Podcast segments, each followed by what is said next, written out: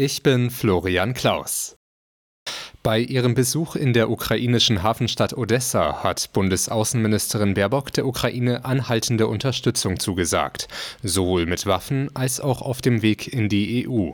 Das geht ihrem Amtskollegen Kuleba nicht weit genug.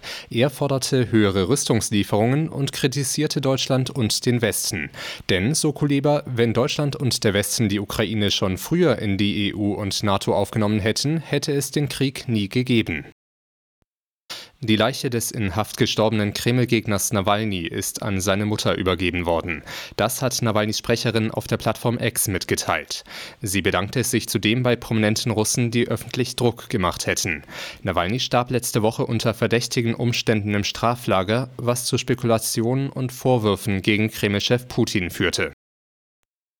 Nach einem Raketenangriff der jemenitischen Houthi-Miliz auf einen Frachter warnt das US-Militär vor einer Umweltkatastrophe im Roten Meer.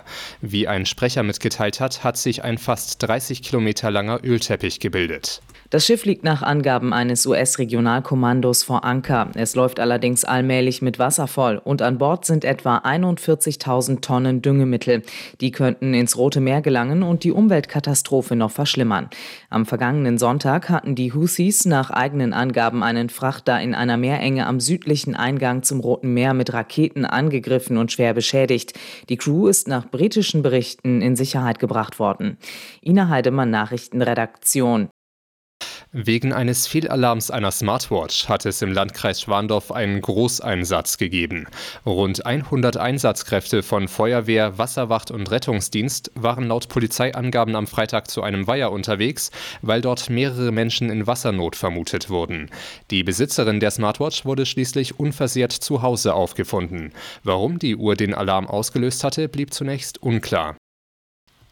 Rekordmeister Bayern München hat das Topspiel am 23. Spieltag der ersten Fußball-Bundesliga gewonnen. Nach einem Doppelpack von Harry Kane siegten die Münchner gegen Leipzig mit 2 zu 1. Damit beträgt der Rückstand auf Tabellenführer Leverkusen weiter 8 Punkte. Die restlichen Ergebnisse Gladbach-Bochum 5 zu 2, Stuttgart-Köln 1 zu 1, Bremen-Darmstadt auch 1 zu 1 und Union Berlin-Heidenheim 2 zu 2.